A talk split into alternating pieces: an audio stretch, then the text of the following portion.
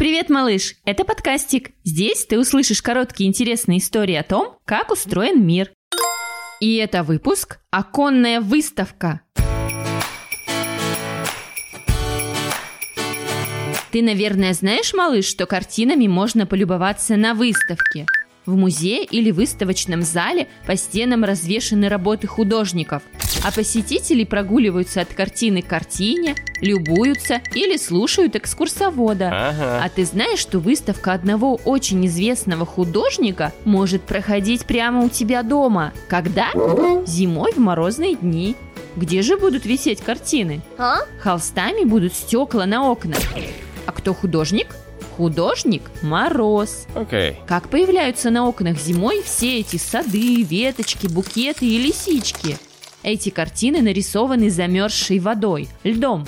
Вода обычно есть в воздухе, которым мы дышим в виде микроскопических легких частиц. Стекло в мороз становится очень холодным.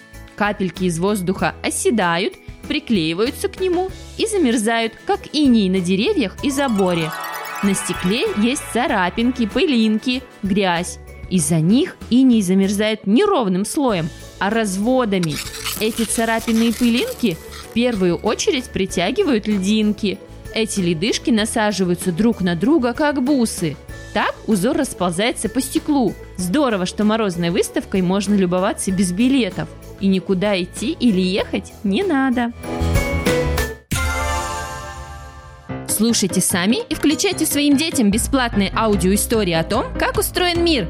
Вбивайте в интернет-поисковик слово «подкастик». Будет весело и интересно.